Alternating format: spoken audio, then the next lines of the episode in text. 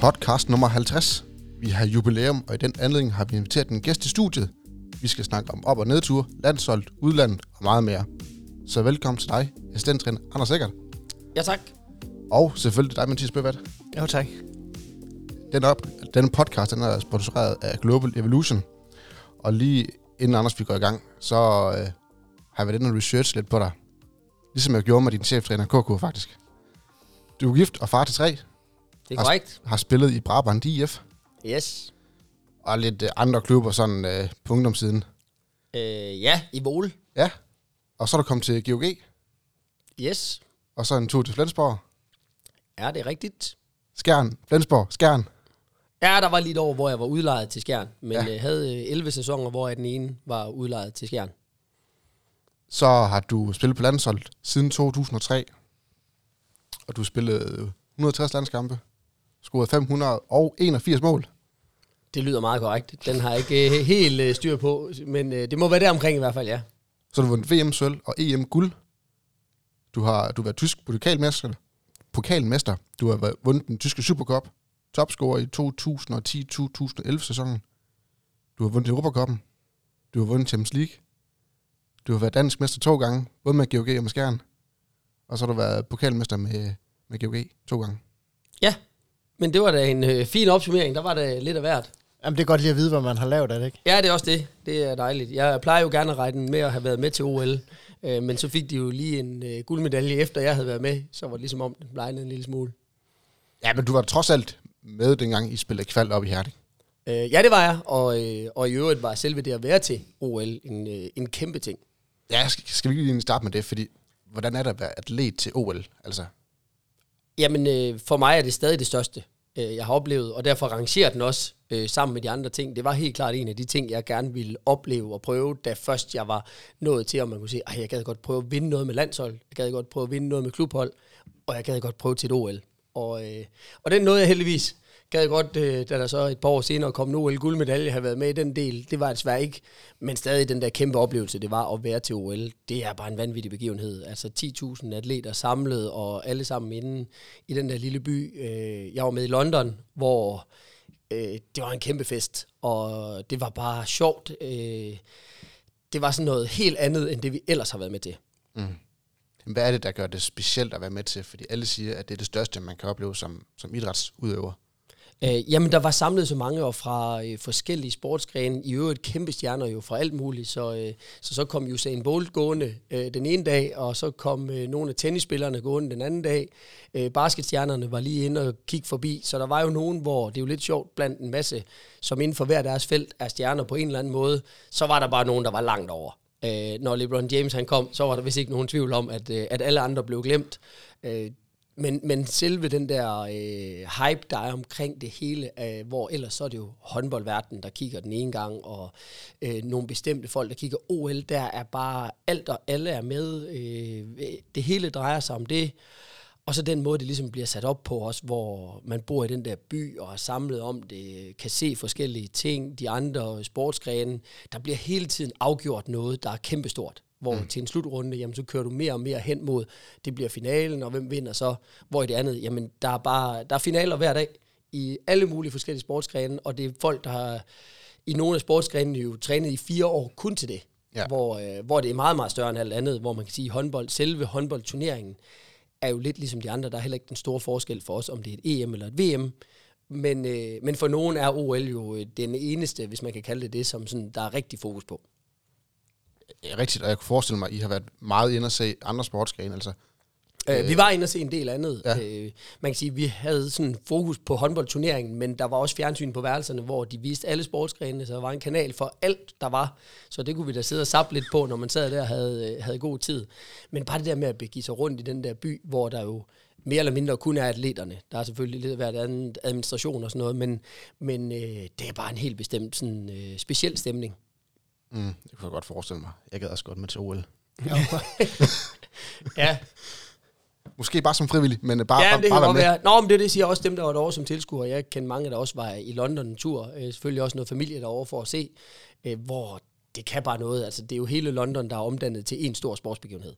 Ja, mega fedt. Anders, som sagt, du startede i Brabrand IF, yes. Og så kom du til Vål bagefter som junior, tror jeg det er, og ynglinge.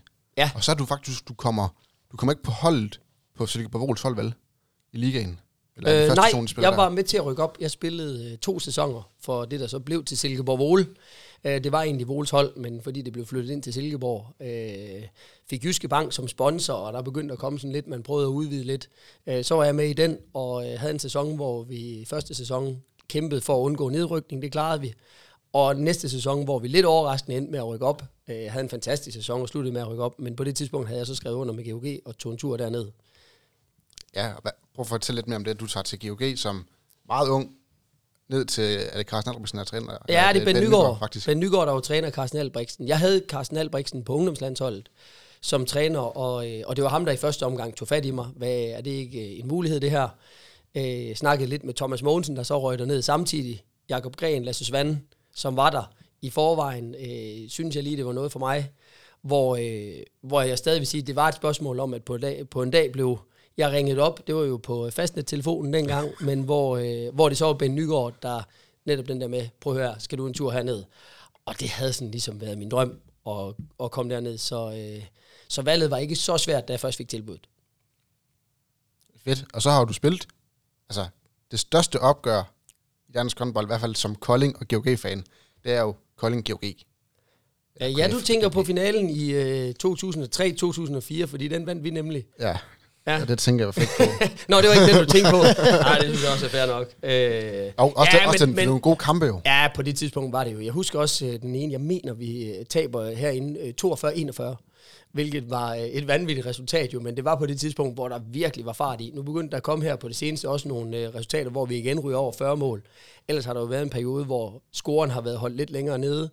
Men på det tidspunkt, der var fart i benene. Det var med at komme fremad. Så ved jeg da ikke, om vi fik dækket mindre op, eller der bare blev flere angreb. Men der var mange opgør, og det var jo på det tidspunkt, hvor det var GOG Kolding.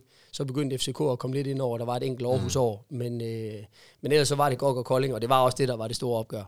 Jamen var det ikke fedt at spille? Altså, der var fyldt hus, både i Gudme, men også i Kolding. Jo, det var mega fedt. Det var kæmpe stort jo. Det var jo fra at spille første division, som i øvrigt var fedt og stort på det tidspunkt.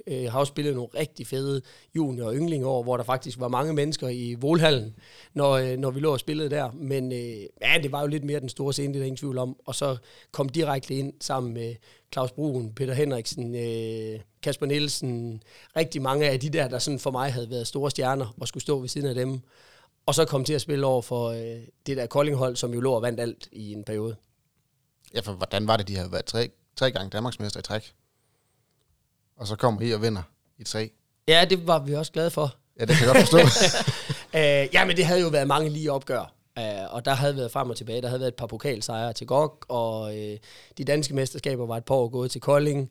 Men der var jo ikke nogen tvivl om den der fornemmelse af, at nu kom den store kamp, og nu var det mod Kolding. Men det var både i ligaen, altså undervejs i grundspillet, når placeringerne skulle afgøres, og så når man nåede til de der finaler, hvor det jo også blev afgjort til allersidst. Jeg har lige her i sidste weekend snakket med Seifert, der jo var i hallen, og som brændte et vip i de døende sekunder i Gudme, kastede vippet i sidenettet, og han kunne også godt huske det, på trods af, at det er 20 år siden. Kan du huske det, Mathias? Ja, det kan jeg godt. Kan du også huske det? Det kan jeg også. Ej, det var dejligt. Ja. Jo, det kan jeg sagtens. Ja, der kunne lige være blevet en udligning. Jeg mener, at spille uafgjort den første, ikke? Og så dernede, og så kører vi med en til sidst. Seifert ind over i et vip, og smider den i sidenettet, og guld til os. Ja. Og det er jo sådan, de fede håndboldoplevelser, de kommer jo. Altså, det er jo der, hvor man kun vinder med en, eller... Ja. Det kunne være lige ved næsten eller andet. Altså. Ja, vi havde også gerne taget en sejr med 5, men det var sjovt. Ja, selvfølgelig. Hvad betyder det for et hold som GOG på det derværende tidspunkt, er det de bedste hold, tager en så ung spiller som Anders? Jamen altså, de stoler jo på, de stoler 100% på deres arbejde, lige så vel som de jo gør nu om dagen stadigvæk. De stoler på deres program, de stoler på deres trænere, de stoler på de unge spillere. Og det gør, at GOG allerede dengang, og sådan set også i dag, altid har en spiller, de kan sætte ind. Nu brillerer det jo meget pænt ved at have taget ligaens største stjerne, Mathias Gissel, ud, og har næsten erstattet ham 1-1 med Emil Madsen, for eksempel. Og det er jo bare det, GOG har været så absurd gode til i al den tid, jeg har set håndbold. Der har altid været en nede i rækken, man stol på, som altid vil kunne tage over. Og det er selvfølgelig, at der glipper imellem, men de stoler 100% på deres ungdomsspillere, og de stoler på det arbejde, de laver, og de er hammerende dygtige til det. Og rigtig mange klubber har forsøgt at kopiere det, uden held. Ja. Hvad er det, de er gode til dernede så? Altså, udover bare at kan sætte en gang hele tiden ind. Ja, man kan sige, hvis vi snakker tilbage på det tidspunkt, var det jo lidt to forskellige filosofier, man havde i Kolding og i GOG, hvor GOG, det blev nogle unge på den ene halvdel, i hvert fald, for det var også Claus Bruun, Peter Henriksen, Kasper Nielsen, Jacob Larsen, Jacob Jensen, nogle af de etablerede navne, som ligesom bar det, og så hævde man en 3-4-5 stykker ind, som var yngre og i øvrigt billigere, sådan så man kunne ligesom få sat et hold sammen med det. Hvor i Kolding var det sådan lidt den der sådan etablerede, og der kom nogle unge med, men som primært var for at sidde på bænken, og så havde man sådan en stamme af Seifert til at dirigere det derinde, og Lasse Bosen, Bo Spillerberg, det var sådan lidt mere en kerne, og man kan jo desværre tælle på mesterskaberne fra de der år, at Kolding nok fik flest, men det gjorde også, at GOG, de havde muligheden tit for sådan at spille noget lidt ekstraordinært, der kom noget nyt, men Kolding holdt det der stabilt høje niveau hele tiden, så vi skulle ligesom lede efter, når der lige kom et hul, og tage chancen, og det var jo så en af dem, vi fik der i 2004. Ja, og så er det, du tager til Flensborg. Ja. 2007. Ja, i 6. I 6? Ja. Og spiller der et år, og så kommer du... 2 år. 2 år? 2 år. Spiller 2 år, og bliver så lejet ud et enkelt år, og så er jeg så tilbage og spiller 8 sæsoner efter det. Ja. Hvordan var det at komme til Flensborg? Jamen, det var vildt. Ja, det var igen sådan en af de der, hvor... Jamen, man har jo siddet en gang som lille og set det i fjernsynet, men jeg synes bare, det har været mange gange undervejs, fordi jeg synes, det var lidt det samme som ynglinge, der lige pludselig, okay, nu skal jeg spille et DM, og mega fedt, og det var, hold kæft, det var det, man havde drømt om. Så kom den næste til at stå i en første division, hvor lige pludselig det var et herrehold, det var højt op i rækkerne, så var det GOG, så var det Flensborg, så det var ligesom om hver gang, så blev det bare vildt en gang til. Men der er ingen tvivl om, at Flensborg jo sådan lidt var toppen. Jeg kom også derned på det tidspunkt, hvor vi kom i Champions League-finalen, den første sæson mod Kiel. Mm. Der var kæmpe hype, det gik rigtig godt, og det var bare vildt. Træde ind i hallen, 6.000 mennesker, og der var fyldt hver gang, og ja, det var bare fedt. Ja, jeg har jo været dernede mange gange og set håndbold, og det er bare en vanvittig stemning. Altså, det er fedt at være dernede. Ja, de kan et eller andet. Og man må også bare sige også det der med, at der er blevet lavet en kultur af, at det er bare fedt at sidde og råbe og hæppe. Og, der bliver ikke kigget skævt til, når folk de råber alverdens ting og sager, og der bliver råbt lidt af hvert. Jeg er ikke så god til tysk, så jeg kan ikke høre, hvad de siger. Nej, jeg kan godt høre det nogle gange. Og så udover det vil jeg sige, en af de ting, der er sjovt i Flensborg, det er jo, at tilskueren sidder helt ind til banen. Altså, der er jo de sidder meget tæt på. Ja, der er jo nogle af de store haller, hvor sådan, så sidder man lidt langt væk fra banen, hvor det gør man ikke i Flensborg, og der er også et par af de andre i Kiel, hvor de også sidder rigtig tæt på, hvor du kan godt høre, hvad dem på forreste række, de synes om præstationen. Det er vel i vores tid enten Fredericia eller Tønder, hvor man sidder helt inde på banen næsten. Ja, i Tønder, der står du næsten ovenover banen. Ja, det er rigtigt. Ja, det er også en klassehal, og så lidt lille, men stadig har den i 2 etager. Ikke? Ja. Det er meget smart. Jeg kan godt tænke mig at høre lidt mere til Flensborg-tiden, fordi der kommer du ned til Lars Christiansen, der på det tidspunkt, det var venstrefløjen. Ja. Og så overtager du faktisk hans plads dernede fra. Jeg kan huske, du sagde engang i et interview, at det var måske de største håndboldsko, du nogensinde skulle fylde ud, men du har prøvet det før, fordi han var oppe på landsholdet. Hvordan var det egentlig hele tiden at spille med ham, både på landsholdet og på klubholdet? Jamen, det var vel lidt op og ned egentlig. Man kan sige, at der var ingen tvivl om, at både han og jeg var egoister og ville gerne spille. Og vi synes ikke, nogen af os, der egentlig var grund til, at vi skulle være 2. Der er jo nogle gange, hvor man har haft perioder, hvor det er godt at være 2, og hvor skal man skifte henne. Vi kunne begge 2 godt holde til at spille 60 minutter, så der var ikke nogen, der skiftede sig selv ud, for at den anden også lige kunne få lov til at spille. Og det oplevede jeg jo i den grad, da jeg kom derned.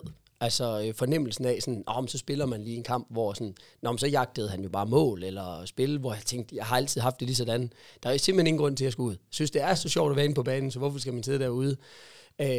Og komme derned, og man kan sige, hele min proces i det var lidt, at jeg havde tilbud fra Kiel, og var egentlig en lille smule på vej derned, fik så tilbud fra Flensborg efterfølgende, som lidt mere var min drøm.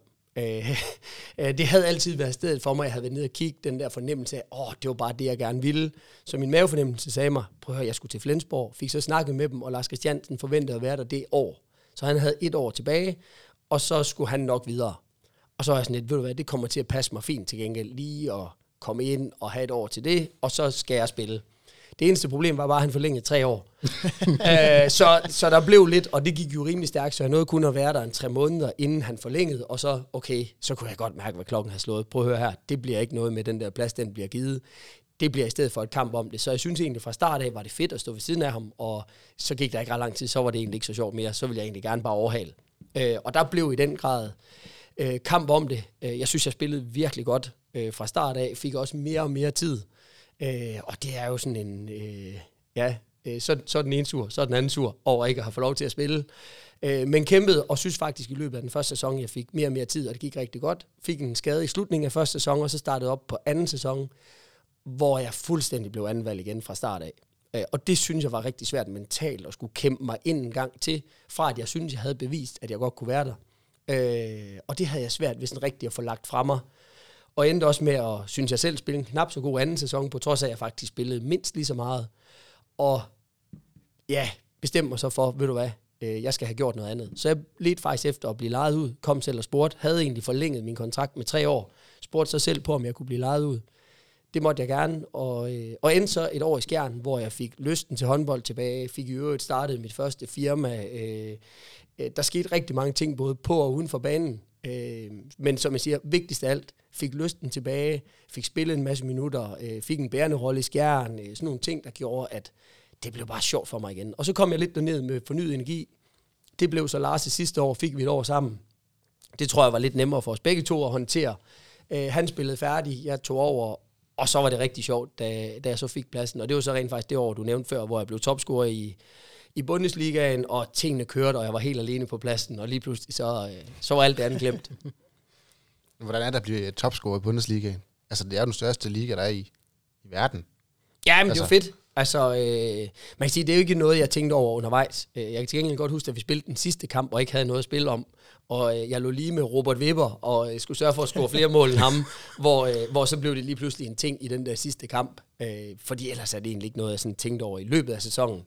Men det var mest egentlig symbolet på, at det bare var en fed sæson. Jeg spillede godt, lavede mange mål, var en bærende del af det på et kæmpe hold, og det var fedt. Mm. Og så er det kommer I Champions League-finalen for 2 gange? Nej. 1 gang? Ja, vi er i Champions League-finalen, men det stadig er det i sæsonen 6-7, ja. Hvor vi så starter med at spille uafgjort hjemme, og så taber med et par stykker i Kiel. Og desværre ikke får den, men og så kommer vi så i Champions League Final Four, da det blev til det format i 2014. Og det ender godt. Ja. For sådan der. Ja, og vild oplevelse i øvrigt, fordi der er mange af de der, hvor der er også en Final Four i pokalturneringen, som er også virkelig, virkelig stor. Men jeg må sige, det er en dem, hvor igen tyskerne, altså det kan de bare, de der ting der, de kører af, så kommer der sådan en der nede i Køln, og vi kom ind og syntes sådan, om man havde prøvet lidt af hvert, men der bliver bare lige leveret en bodyguard til hver, og så bliver man taget rundt på stationer, og du skal her, og du skal her, og så ud på en scene, så står der lige 5.000 mand på en dag, hvor der ikke er håndbold, bare fordi vi skal ud og præsentere os, og det var et kæmpe arrangement, det var vildt. Ja, det er mega stort, jeg har været dernede 3 gange i LBHF, det er giga enormt, altså. Ja, det er stort. Det er mega stort, og ja. Der er bare styr på alt. Det må man sige. Hvordan var det at komme ind? I skulle spille mod Barcelona i semifinalen. Ja. Og ikke for forklaringen lidt, men det er jo ikke jer, der er favoritter. Vi var ikke favoritter, nej. Det kan vi vist roligt sige. Nej, vi gik ind til turneringen og var glade over, hvad nåede der til, men også udefra, at vi gik efter at vinde. Der var ikke noget der, og vi sad og fandt løsninger på, hvordan skal vi slå det her Barcelona-hold. De var på det tidspunkt klare favoritter til at vinde. Spillede også en kamp, hvor det var sådan nogenlunde lige hen af, og så blev vi hægtet stille og roligt af. Og så med 8 minutter tilbage, og nede med en udvisning, bagud med 6, der virkede det som om, at de gik også lidt og klappede hænder på sidelinjen, og der var god stemning. Og så vendte det, og så lige pludselig kom der sådan en bølge, og så vinder vi 6-0 på de sidste 8 minutter. Kommer i omkamp, ender med at komme i straffekonkurrence, og vinder så den der straffekonkurrence og kommer i finalen. Og det sjove er jo, der har været flere gange, hvor folk husker, at vi vandt Champions League over Barcelona. Det gjorde vi ikke. Mm-hmm. Vi slog Kiel i finalen. Mm. Men det var den anden, der ligesom blev den der sådan vilde kamp. Det gjorde den anden i øvrigt også. Jeg mener, det blev 23-21. Så der blev til gengæld spillet et forsvar. Der blev gået til den, og bare fantastisk. Og så lige pludselig at stå fra at være kæmpe underdog og til at have vundet. Jamen, det lyder jo helt vildt. Det er jo en kæmpe stor karriere, du har haft dig til. Altså, det er jo et eller andet sted altid vidst hertil, når man har fulgt det både klubmæssigt set og landsholdsmæssigt set. Der tænker det er bare rart nogle gange lige at få ordene på, hvor vildt det egentlig har været, altså, dertil. Jamen, det sjove er lidt, når jeg sådan sidder, og når I nu ramser nogle af dem op, og sådan, fordi det glemmer man jo også undervejs, plus at det er jo en dag om året, var jeg ved at sige, hvor der er den dag, man vinder, hvis det endelig er det. Så der er jo bare altså, mange dage, og det strækker sig over mange år, men jeg synes også, det er sjovt at huske tilbage på. Ja, det kan jeg godt forstå. Så kommer du hjem til Danmark igen. Du kommer til Skjern. Er det 2017? 18? Ja. 17-18 sæsonen, ja. Kæmpe hype faktisk om, at du kommer hjem, og du kommer til Skjern, og der er den her fortælling om, at du kommer tilbage til Skjern. Hvordan var der at komme tilbage og hjem til den danske liga? Og egentlig, hvorfor kom du hjem? Jamen, man kan sige, at jeg kom hjem, fordi jeg var færdig.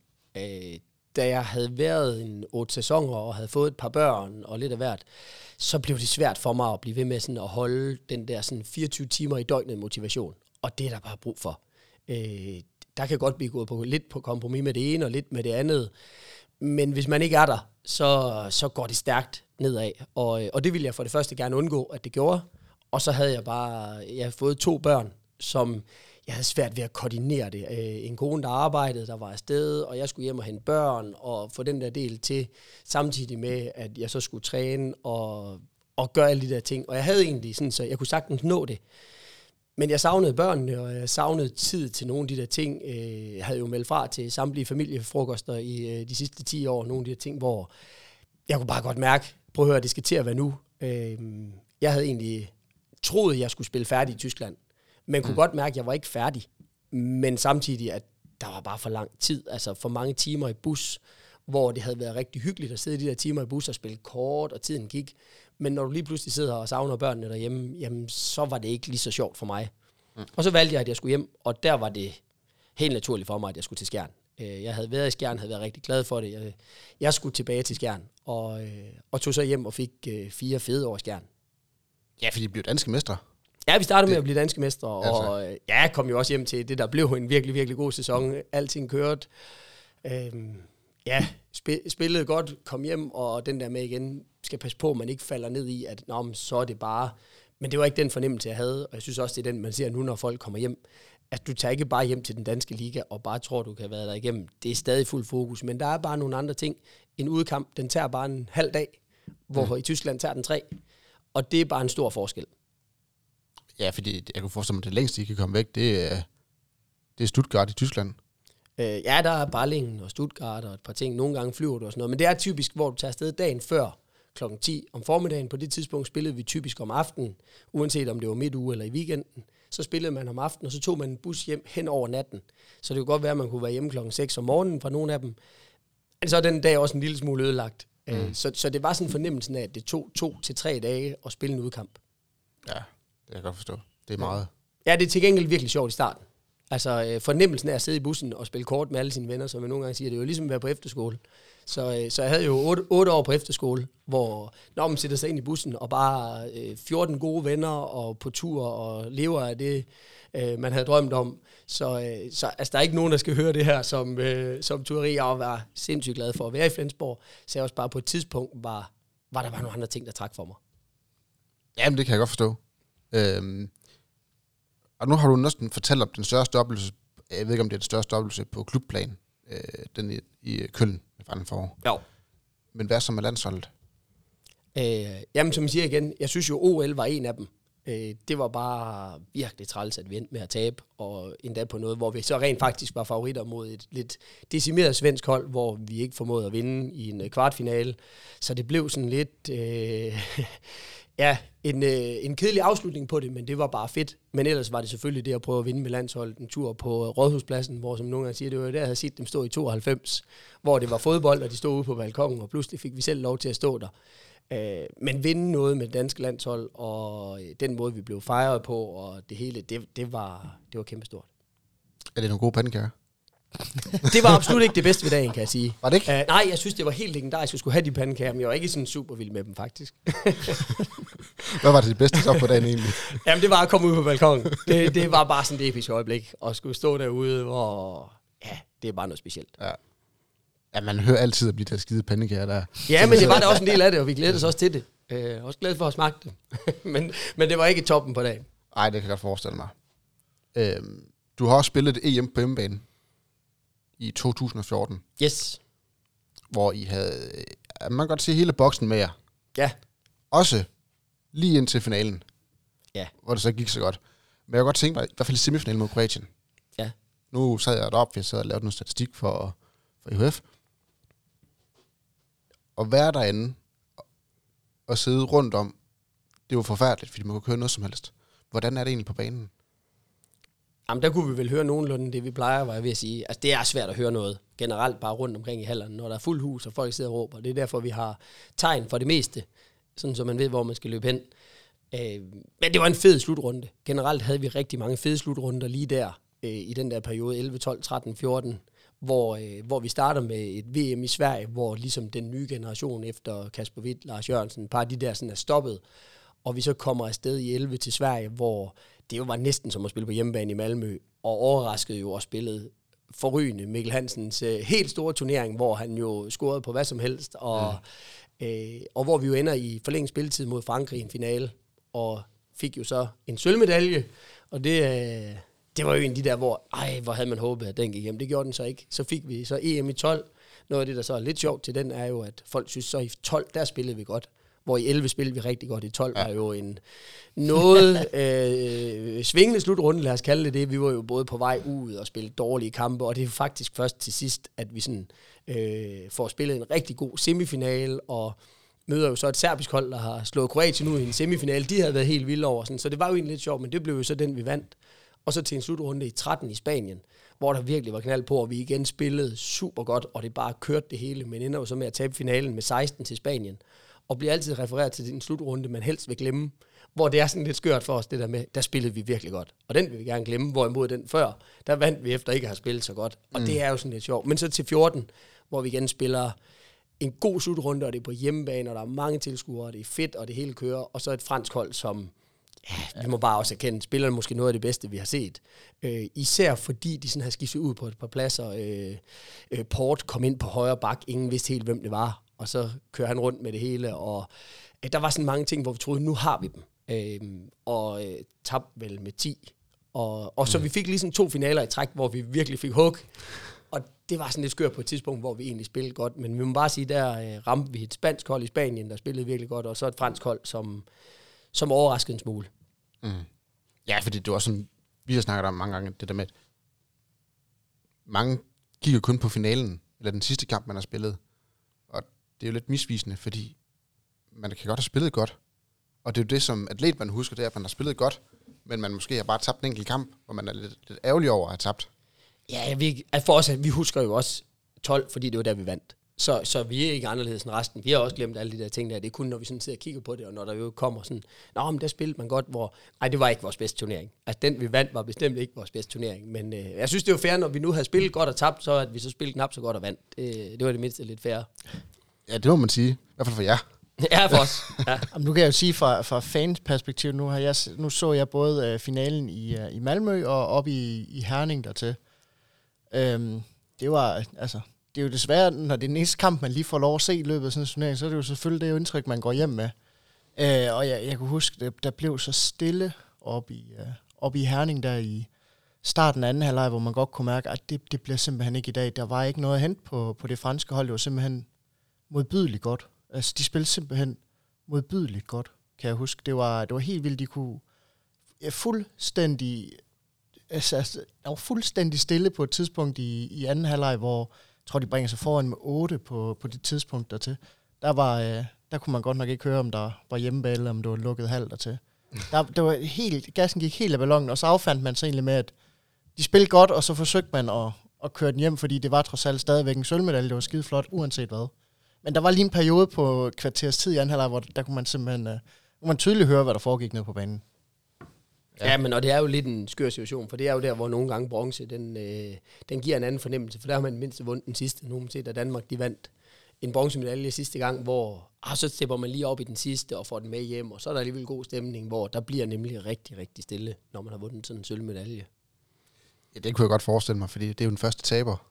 Ja, det er bare, og du er jo så skuffet. Altså, ja. Og så kan man så sige, oven i hatten, så de der, hvor det er afgjort 4 minutter før tid, så der bliver lige 4 rigtig lange minutter på banen, hvor det skal bare gøres færdigt. Ja. Men så tog vi jo så revanche i 19. Der var du så desværre ikke med Anders, men... Nej, desværre. Jeg tænker, at du har været der nok igen at se lidt.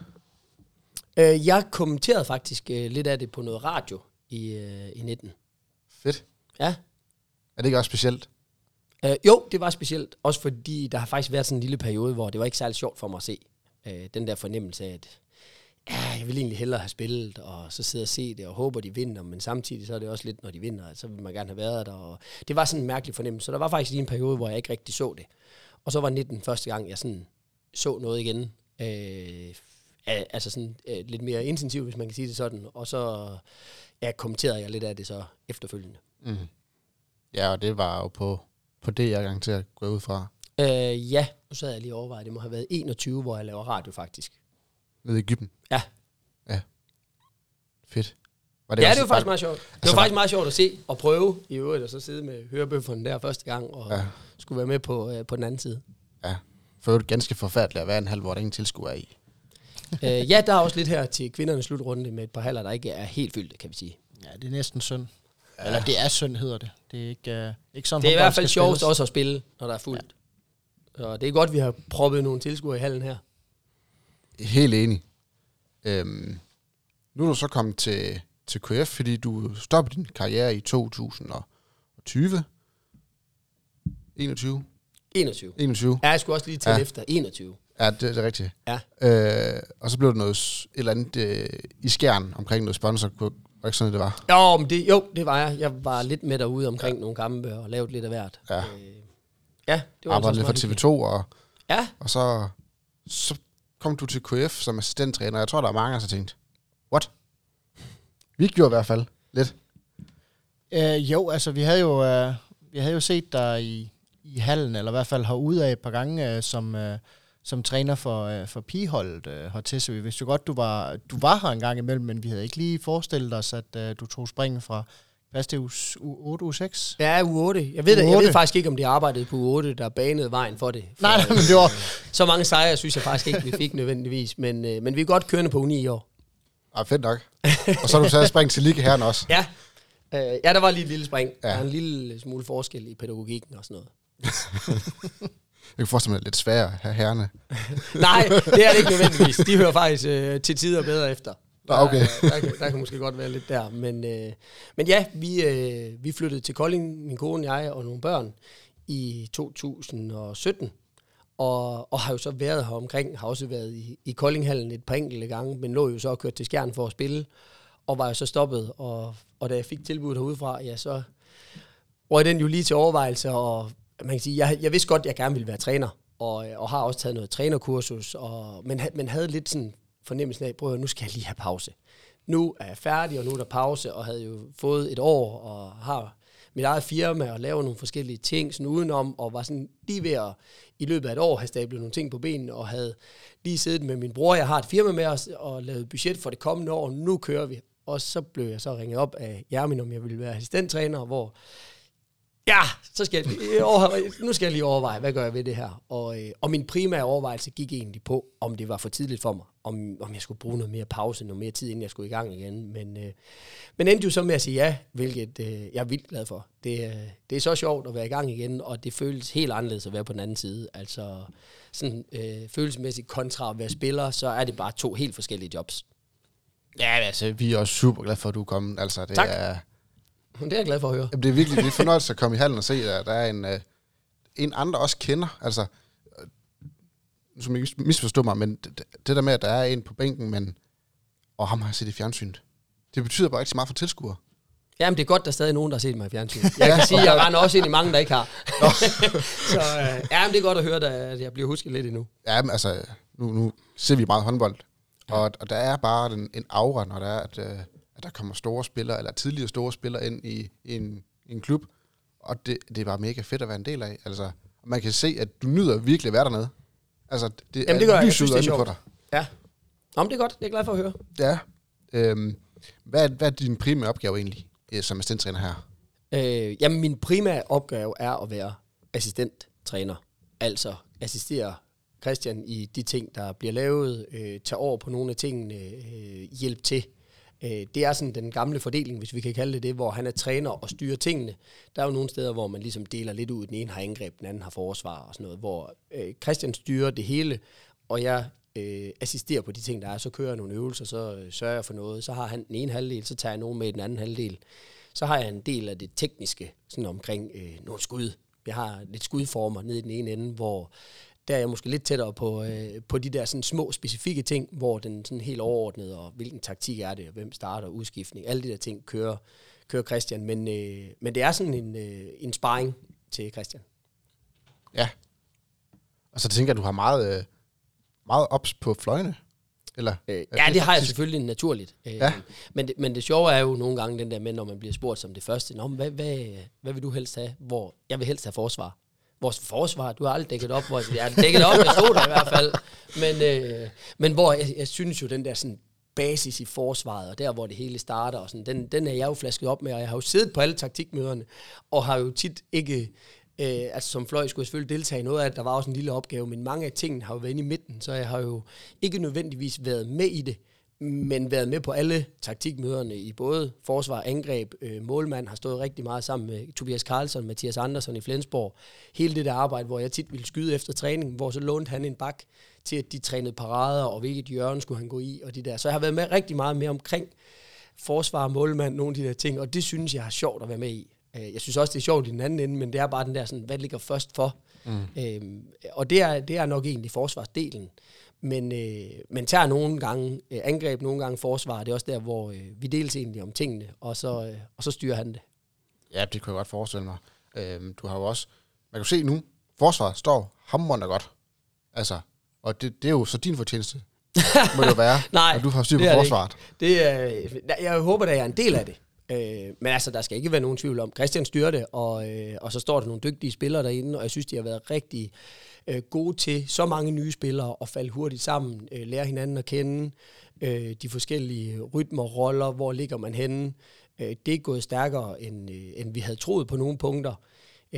Der er selvfølgelig masser af ting, når man ikke har stået sammen så længe, hvor der kigger sig noget en gang imellem, men spillerne har været dygtige til at tage mod de info, der er givet.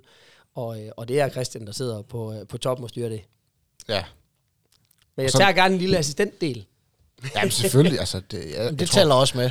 Fordi der er godt nok en stor forskel, der er sket fra sidste år. Ikke? Ja, fordi det kan du jo også snakke mere på, Mathias. Hvad er det, der er sket egentlig? Jamen, der er jo sket... det er jo faktisk alt, der er markant ændret nede i forsvaret. Til vores sidste år, der var vi ekstremt offensiv, vi var ekstremt dårlige i midterzonen, dertil, hvor skuddene, jamen de pev ind igennem midterblokken faktisk på, jeg ved ikke, hvor mange gange vi har snakket om det heroppe, at det altid var playmakeren, vi skulle være bange for på modsatte hold, uanset om det var en landsholdsplaymaker, eller om det var en ungdomsspiller, fordi det var derinde skuddene altid kom. Og det er det ikke i år. Det er det simpelthen ikke i år. Den 4-blok, den står bundsolid i den helt perfekte højde dertil, i forhold til hele tiden at kunne bakke hinanden op. Så der er sket et kæmpe løft, ikke bare spillermæssigt set, men også taktisk set, i forhold til sidste sæson. Er du meget enig? Ja, nu ved jeg ikke. Jeg så selvfølgelig noget af det sidste år, og der er da helt klart nogle ting, der er blevet ændret. Der er også kommet mange nye spillere. Der er også nogle steder, hvor der er blevet ændret, der er kommet nogle folk ind med nogle andre kompetencer, og nogle af den slags, men der er ingen tvivl om, vi har i hvert fald stået fint i forsvaret, og der er kommet en hurtig sådan ballast i det, og det er det, vi har ledt lidt efter. Ja. Og så har du fået din gamle makker herned, Bjarke Christensen. Yes. Hvordan er det egentlig? Altså... Jamen det er så fint, og vi havde også en fin snak den første dag, fordi vi har jo haft det i princippet, ligesom jeg beskrev før med Lars Christiansen, hvor han ville gerne spille, jeg ville gerne spille, og det har også givet gnidninger dengang, da vi så spillede sammen. Vi har haft gode momenter, vi har haft knap så gode momenter i den tid, vi var sammen, men som trænerspiller er det sjovt. Altså, og det håber jeg, når I laver podcasten med ham, at han er enig i. Men det er sjovt, en dygtig fløjspiller, som jeg jo kan spare med omkring nogle af de der ting, hvor jeg siger, jeg kommer med input, giver gode råd, tag dem, du kan bruge, smid de andre væk, gå og lege med nogle af dem, og lige pludselig så er der et eller andet, der bliver lidt implementeret. Der er også en gang imellem, han kan spørge lidt til, prøv at høre, i dag der har jeg faktisk lige et eller andet på en. Så kan jeg komme med mit til det, og så tager han jo det, han kan bruge. Men det er bare sjovt at arbejde sammen med dygtige og agerige folk, og det er han. Mm. Ja, fordi vi snakkede meget om, også i starten, at Victor Nevers, han kom op og sådan ja, hvad kunne han? Altså, han har jo fuldstændig modbevist alle vores holdninger og ting til, at jamen, han er dygtig, og han er virkelig dygtig. Er det også egentlig, du arbejder rigtig meget med på? Eller er det mere sådan... Altså, ja, det gør jeg da. Jeg synes jo, det er en fin fløj. Og netop det der med, at han kommer, og han har nogle kompetencer, og er dygtig, og vil gerne, og videre. Så han er bare god derudefra, og jeg ved ikke, hvad der var blevet set på ham inden af noget, men man kan sige, at Sønderjyske brugte ham jo ikke så meget. Og så er han jo kommet herop og fået en stor rolle, og det har han jo vist sig at kunne bære. Der er ingen tvivl om, at han er ung, og har masser af udviklingspotentiale på nogle ting. Jeg vil også sige, at han har nogle spidskompetencer, som er ret unikke. Altså, den måde, han springer på, han er hurtig, han er dygtig derudfra. Mm. Ja. Hvad er din drømme? Altså, både for nu, men også for fremtiden. Ja. Det er jo sjovt, fordi som spiller havde jeg jo sådan den der med nogle ting, der ligesom lå op i skyen, hvis man kan sige det sådan, når man så ser landshold. Det var jo ikke fordi, jeg stod som 10-årig og drømte nødvendigvis om at komme på landsholdet, men vi har vel alle sammen løbet rundt på fodboldbanen og været Michael Laudrup, og sådan var der også. Jeg har ikke helt på samme måde sådan for håndbold, hvor jeg tænker, så den her vej hen, og så kunne jeg blive landstræner en dag. Jeg vil sige, hvis de ringer, så vil jeg da helt klart overveje, om jeg skal være landstræner. Det tror jeg nu ikke, de gør lige nu. Men lige nu er jeg bare virkelig godt tilfreds i den her rolle. Jeg synes, det er fedt at have Christian som lærermester på det. Det er mange nye ting, mange nye indtryk. Have en, der har været meget i gamet, prøve det der, og så ser jeg, hvor lang tid det er sjovt. Men lige nu er jeg det rigtige sted. Ja, det er vi glade for at høre for. Ja, det er vi i hvert fald. Altså. Jeg kunne godt tænke mig at vide, nu har du været mange år i håndbold, du har været mange år i tophåndbold, du har spillet i en af de største klubber i verden overhovedet, og har været med til at vinde de største titler til. Jeg kunne godt tænke mig at høre, er der en holdkammerat i løbet af din håndboldkarriere, som du et eller andet sted vil sætte ekstra lys på dig til? Jeg kunne godt tænke mig at høre, altså ikke fordi umiddelbart er den bedste, men en, der har gjort specielt indtryk på dig igennem din karriere dertil. Ja, men der har mange. Det kunne jeg godt forestille mig. Ja, og det bliver jo sådan lidt at sidde her og fremhæve, og problemet kommer, når jeg nævner en enkelt om lidt, så bliver der altid nogen, der bliver glemt. Men man kan sige, uden at så glemme nogen, fordi der er mange flere end dem, jeg så kommer til at nævne, så kan man sige, Thomas Mogensen og Lasse Svane spillede jeg sammen med i så mange år. I først GOG, på ungdomslandshold, i Flensborg, på landsholdet, der har bare været rigtig meget tid sammen med dem. Tobias Karlsson stod jeg sammen med i Flensborg der, og som er også stadig en af dem, jeg holder kontakt med. Jacob Gren lå også og var en af dem, hvor vi altid sad og snakkede nede i bussen, når vi skulle finde ud af, hvad der skulle ske, og så videre. Så der var sådan ligesom en lille gruppe af der. Og på mit tidligere hold, Peter Henriksen, som jeg nævnte før, stadig en af dem, jeg holder kontakt med, Torsten Lagen. Der har bare været mange af sådan nogle, hvor de har budt ind med forskellige ting. Jeg kommer også tit med nogle historier om nogle af de gamle, Benny Nygaard og Karsten Albrechtsen, hvor jeg siger, de har bare hver især sådan bidraget med nogle ting, givet nogle ting med til hele turen i det. Så der er mange, der har givet noget til kassen, og så er der selvfølgelig nogle af dem, hvor jeg bliver ved med at ses med. Og lige nu er jeg jo så... nabo til Lasse Svane, hvilket jo så bare gør, at den del fortsætter i hvert fald. Ja, og jeg kan forestille mig, at du har rigtig mange historier både med Lasse Svane og med alle landsholdsspillerne, dem du spillede med. Ja, der kan næsten ikke på, når vi kalder det en efterskole på 8 år i bussen der, så skal der næsten komme et par historier. Ja, det er rigtigt. Hvad kan det egentlig være, I er blevet naboer? Man kan sige, for mit vedkommende, jeg har familie, der bor i Horsens, og svigerfamilie, der bor i København, og vi skulle finde et sted der imellem. Så var det jo lidt om, hvor vi skulle lande henne, og så kendte vi nogen i Kolding, så det blev sådan et godt sted for os, hvor vi tænkte, det prøver vi, og så er vi bare blevet sindssygt glade for at bo her. bor et hyggeligt sted, har nogle gode naboer, også udover Lasse Svane, men generelt bare bor i et dejligt område, det er godt for børn, det er den der klassiske familieting, hvor det passer bare godt ind i vores liv. Jeg tror egentlig, Lasse Svane, han skulle hjem, var lidt det samme, og så synes han, det var hyggeligt at bo, og så kom nabohuset til salg, og så kunne vi lave et lille hul i hækken, så passede det. Ej, det er fantastisk. Har du mere, Mathias, egentlig? Nej, egentlig ikke. Det er altid rart at høre for en mand med Anders' meritter og hans historie igennem en håndboldverden, man har fulgt selv. Da jeg startede med at spille håndbold, havde han sagt, nu startede jeg sent med at spille håndbold i min alder, men der var det jo Anders Hækkert, jeg kiggede på tilbage, da jeg var en ung håndboldspiller dertil. Og det var ham, man gerne ville være, indtil man blev både for høj og for tung, og så blev sat ind på stregen. Nå, jeg skulle sige, jeg ville ellers også gerne være bagspiller. De har til bolden mere, men det var ligesom om, da jeg blev for lille. Jeg ved ikke, om jeg voksede nedad, men på et tidspunkt, der gik det ikke rigtig mere, så ud i siden. Ja. Og jeg har faktisk ikke et lille spørgsmål. Der er mange, der siger, at der er nogen, der har en... Når man laver straffekast, så har man nogle ritualer, man har nogle ting, man gør. Vil du røbe lidt om dine hemmeligheder for, hvorfor du blev så dygtig? Fordi alle kan jo se, hvor dygtig du var. Altså, så er du legebarn, måske, men dygtigheden er der jo også et eller andet sted.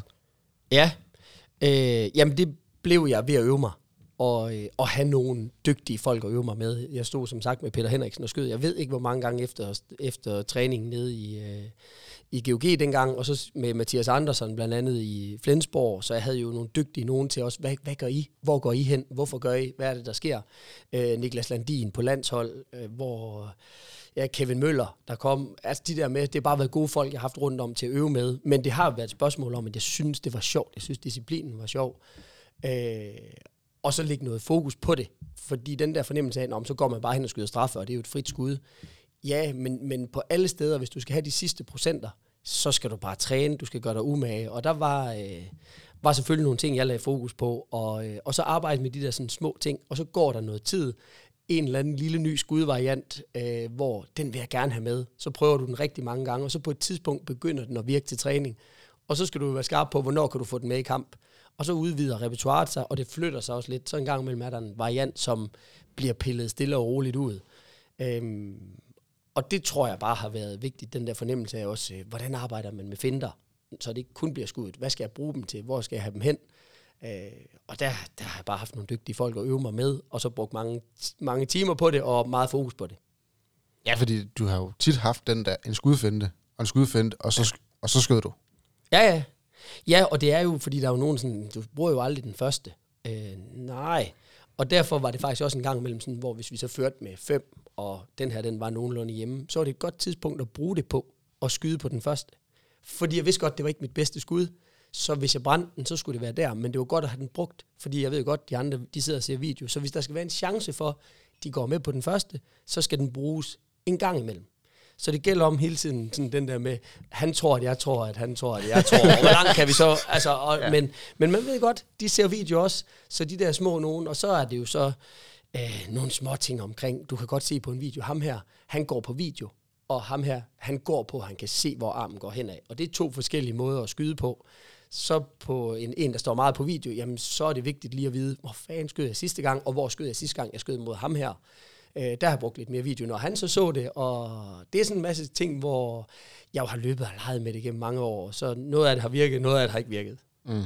Hvad er den bedste følelse? Er det, når målmanden sætter sig ned på sin skudfinde, eller man lopper? Den bedste følelse for mig var altid det der med, når jeg kunne få ham til at gå derhen, hvor jeg gerne ville. Jeg har rigtig mange af sådan nogle skudvarianter, hvor jeg vil gerne have det til at se ud, som om jeg skyder der, men den skal over i det modsatte hjørne, for eksempel.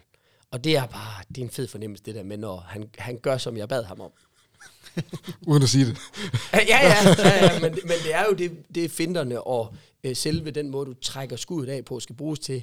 Få ham til at gå nedad, og så bliver den lige rullet af fingrene og op i mål i stedet for. Og så kan det godt være, at han er lidt tæt på den, men når jeg kan se armen bevæger sig den rigtige vej, ja, så tager han ikke opad på samme tidspunkt. Og det er jo det, jeg leder efter, og det er der, hvor det bliver fint. Og noget af det, der så giver den modsatte fornemmelse, det er den der af at ramme noget andet, end det, der var meningen. Altså når man tænker, nu skal jeg bare lige have ham ned, og så sidder bolden ikke der, hvor du har bedt den om. Det giver så fuldstændig en modsatte fornemmelse. Det kan jeg godt forestille mig. Anders, tusind tak, fordi du var med heroppe. Det var en sand fornøjelse at have lov til at få det med. Ja, det var hyggeligt. I jubilæum på 50. Ja, den tager vi. Ja, det synes jeg også. Så tager vi 50 mere.